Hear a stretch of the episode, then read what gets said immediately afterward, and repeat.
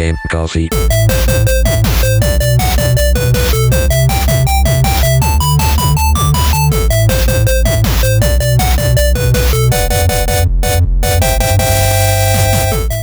Ciao a tutti ragazzi e benvenuti ad una nuova puntata di Game Coffee. Come va? Come state?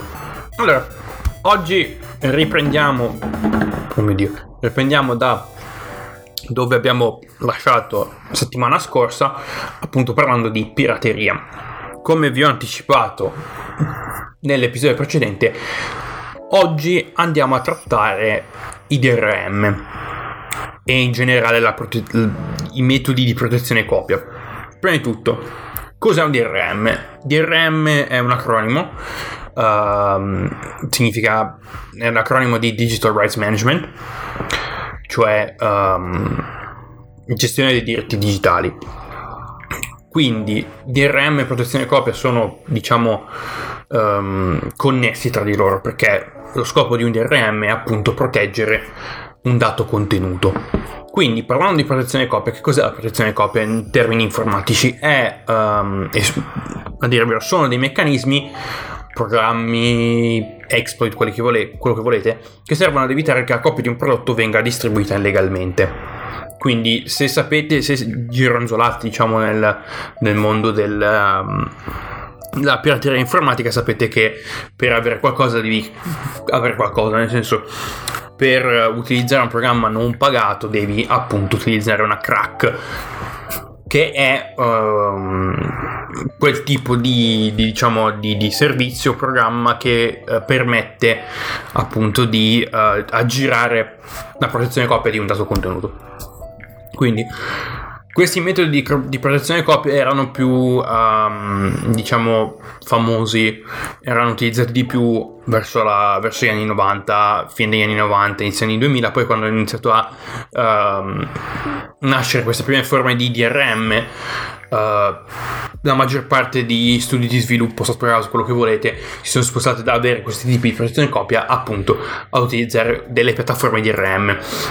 In questa puntata parliamo di protezione copia e alcuni uh, eh, DRM.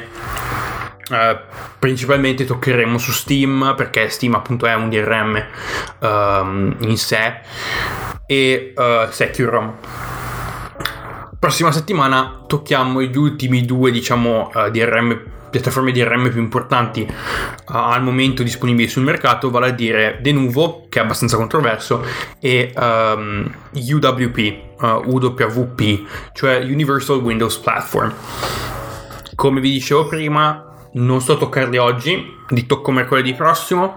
Intanto entriamo in questo affascinante mondo della protezione copia partendo appunto dagli anni 90.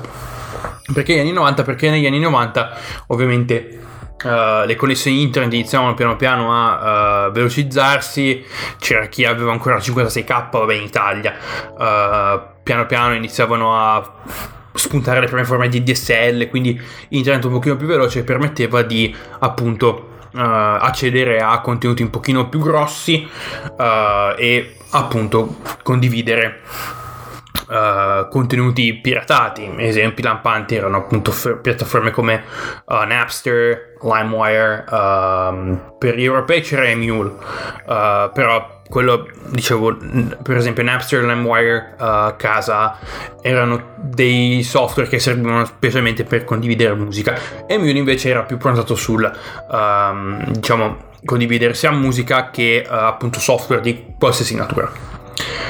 Però come facevano le software house e le case di sviluppo a um, proteggere i propri, co- i propri giochi uh, da, appunto dalla pirateria, avevano pensato a un meccanismo uh, piuttosto ingegnoso. Se tu vai a scaricare, facciamo un esempio, se tu vai a scaricare un gioco da, da internet, cosa ti trovi? Ti trovi il gioco. Cosa non ti trovi però è il manuale.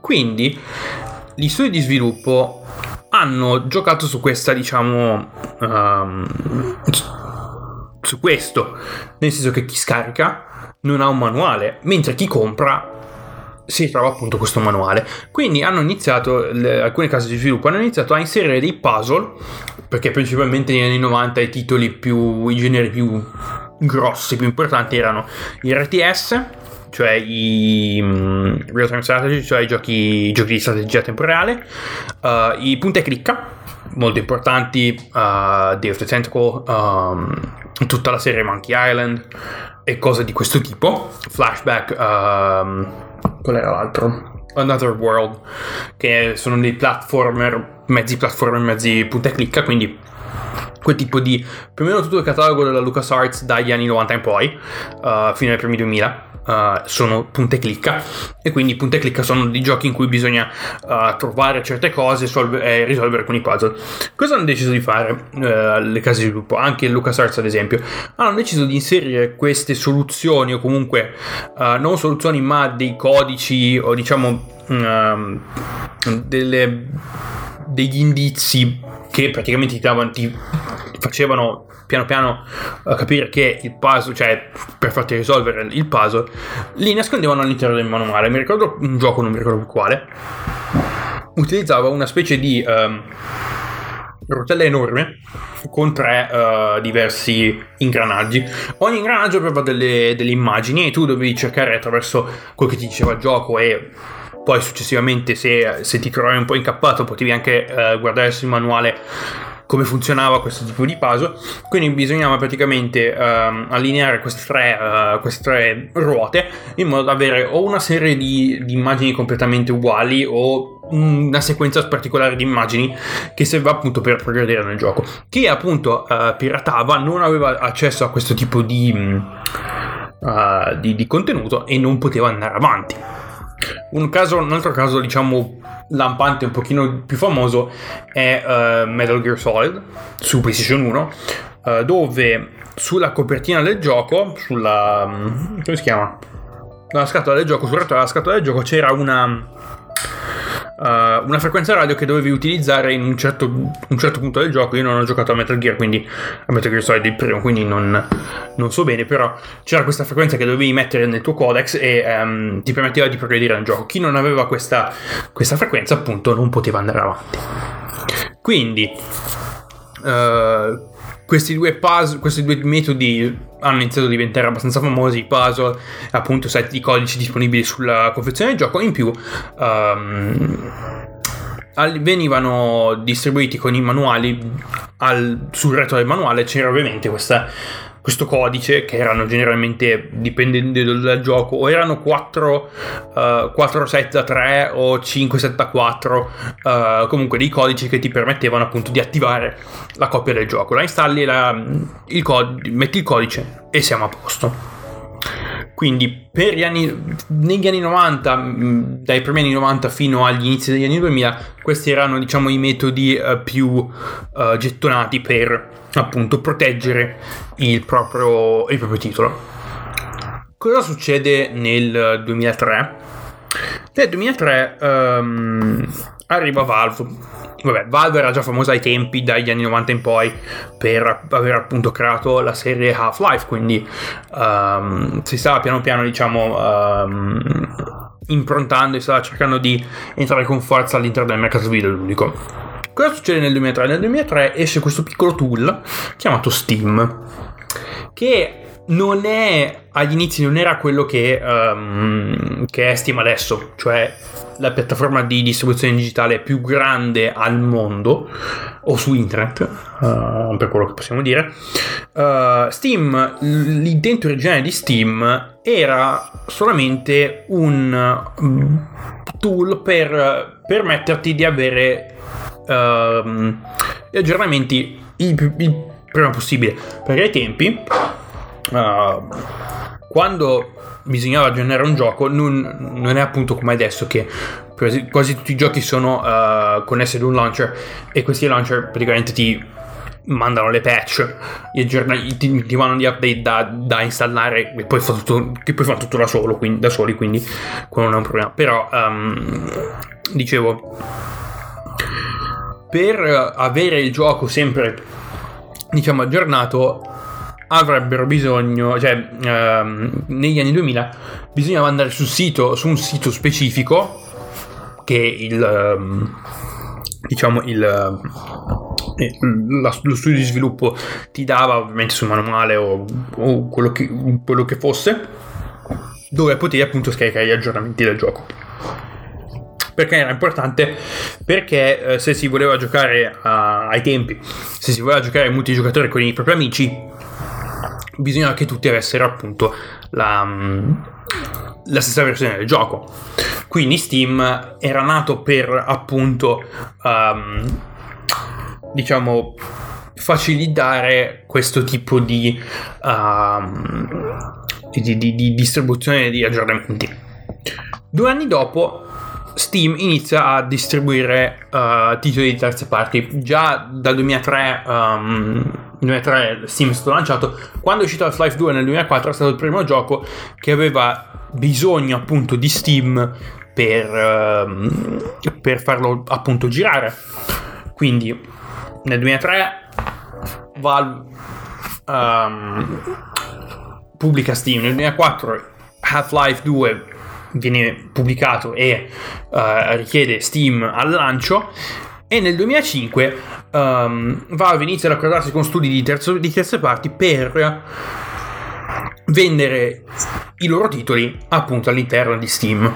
Che secondo me se, se non vado errato nel 2004 Steam Uh, aveva uno store, però erano appunto ovviamente gli unici titoli, va- cioè gli unici titoli che venivano distribuiti all'interno di Steam erano appunto uh, i giochi Valve, quindi Half-Life, Half-Life 2, poi vabbè Counter-Strike, uh, Team Fortress, quando sono diventati poi delle, degli, degli standalone. Uh, Team Fortress 2 nel 2007, uh, vabbè, Team Fortress Classics, no, Team Fortress Classic non è mai stato standalone di, di suo, quindi Day of Defeat ad esempio. Quindi era solo um, era nato come tu per aggiornamenti, poi è diventato una specie di distributore per giochi Valve e, um, e, poi si sono appunto aggregati con studi di terze parti e piano piano hanno creato e costruito questo catalogo enorme di giochi che uh, sussiste, sussiste ancora tutt'oggi. Quindi quindi Steam è stata una bomba, diciamo, per, uh, per molti studi di sviluppo perché potevano appunto appoggiarsi a, ad altre persone per uh, distribuire il gioco online e cose di questo tipo. Quattro anni dopo, nel 2009, Valve implementa all'interno di Steam il suo uh, algoritmo per la protezione del gioco, per, per la protezione dei giochi, che uh, viene chiamato CEG, che è appunto un acronimo inglese che significa Custom Executable Generation, cioè um, ge- um, generazione um, personalizzata dell'eseguibile. È praticamente un algoritmo che permette di criptare i giochi all'interno del computer non nel modo in cui uh, normalmente uno pensa che le cose vengano criptate, perché quando tu um, diciamo scarichi un gioco, il gioco è sul tuo, sul tuo hard disk. Uh, se, vai sulla, se vai sul percorso appunto del, uh, dei file di gioco, tu te li trovi lì e sono in, in chiaro, non, non, non, sembra che siano criptati. Però quando, um, quando tu vai appunto a, a cliccare sull'eseguibile per farlo partire, si connette, l'eseguibile si connette a, questo, uh, a questa estensione DLL uh, eh, che è chiamata Steam, appunto, che è uh, il DLL che permette appunto di, um, di connettersi appunto a Steam, che richiede la chiave, cioè il tuo computer chiede la chiave a Steam, Steam ti dà la chiave e poi puoi accedere al gioco. Infatti, uh, quando la gente dirà sì ma puoi aggirarlo giocando offline. No perché per attivare Steam per giocare appunto quel gioco devi prima attivare Steam in modalità offline e quindi comunque c'è il controllo del fatto che tu abbia il gioco in libreria. Quindi la libreria è criptata, i giochi vengono criptati, cioè la libreria è criptata in sé e i giochi vengono a propria volta criptati in modo da evitare appunto che, ognuno, che uno possa lanciare il gioco quando o manca la connessione o um, o il gioco non sia appunto all'interno della tua libreria. Continua a fare questi, questi controlli in modo che uh, Steam sappia che, ok, il gioco è tuo, uh, hai la licenza, dammi, ti do la chiave, lo puoi aprire. Quindi se tu non hai, appunto, se, se hai un gioco scaricato tra virgolette da Steam, ma non hai il client di Steam e non è all'interno della tua libreria, il gioco tu non lo puoi aprire. Molto, molto facile come cosa.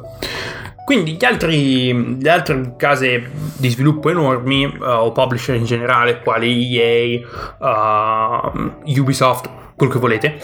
Inizi- prima si appoggiavano a Steam, poi hanno iniziato a sviluppare i propri launcher uh, in modo da...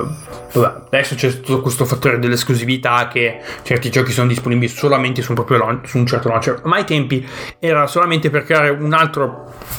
per continuare a... Um, diciamo uh, ricercare questo tipo di DRM e questo comunque questo tipo di, di generazione uh, personalizzata dell'eseguibile uh, in modo tale da creare qualcosa di un pochino più forte.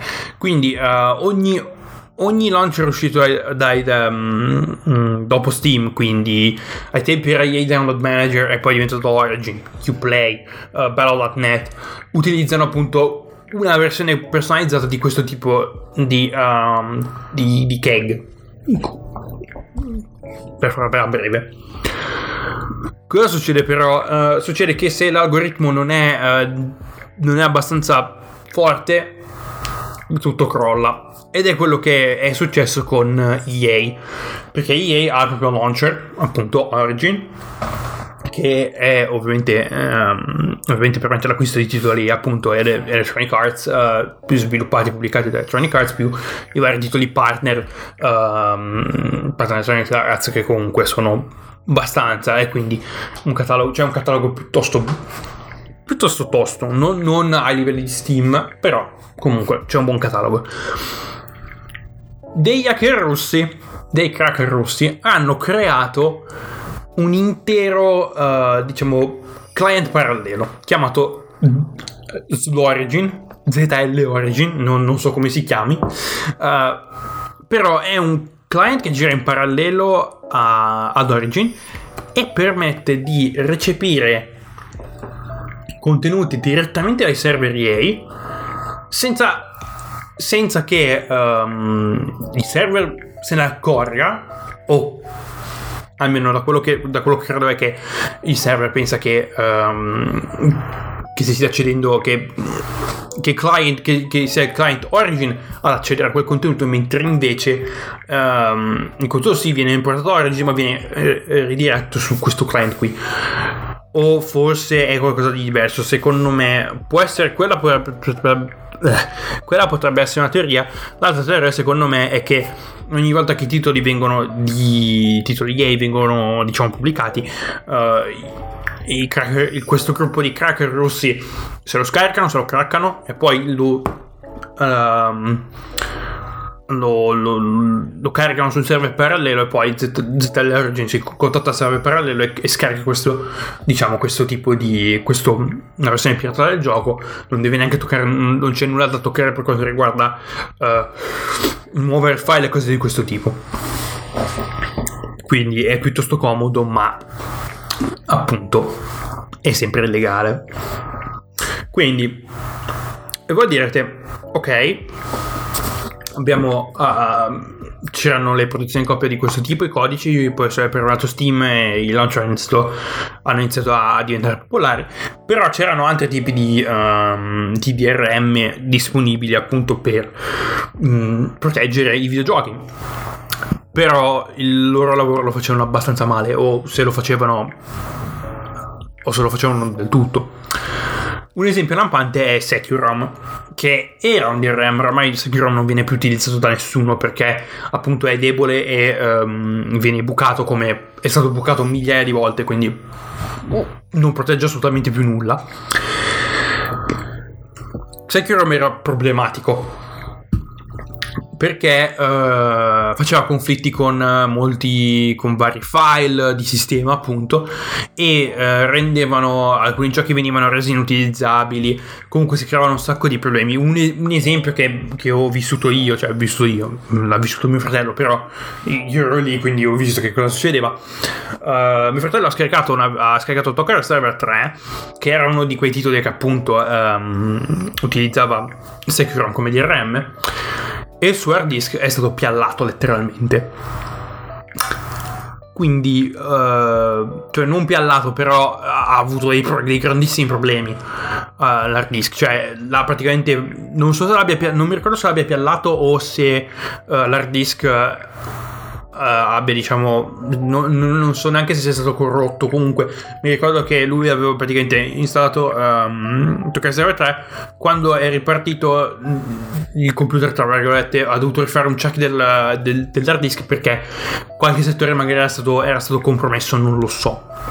Quindi, Securom è, è un gran casino e hanno deciso appunto molte. Um, molti studi di sviluppo hanno deciso appunto di abbandonare, uh, di abbandonare il progetto e Securom è stato poi appunto um, lasciato, pa- lasciato da parte, lasciato perdere. Perciò uh, Securom è andato così, uh, c'erano altri tipi di DRM ma mai comunque così forti come, uh, come appunto il, il, il, CEG di Steam e i vari CEG che sono stati um, diciamo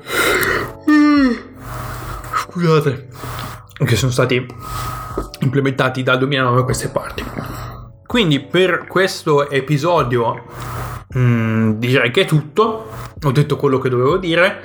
Vi ho informato sul. Um, spero di avervi informato su uh, DRM protezione copia e tempi.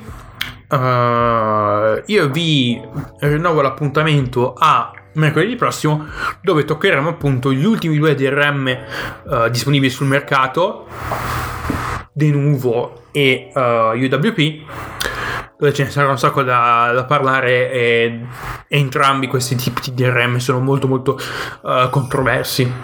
Quindi io vi lascio qui per oggi. Ci sentiamo. Anzi, no, no, ci sentiamo, sì, ci sentiamo eh, per quelli prossimi. Divertitevi. Ciao.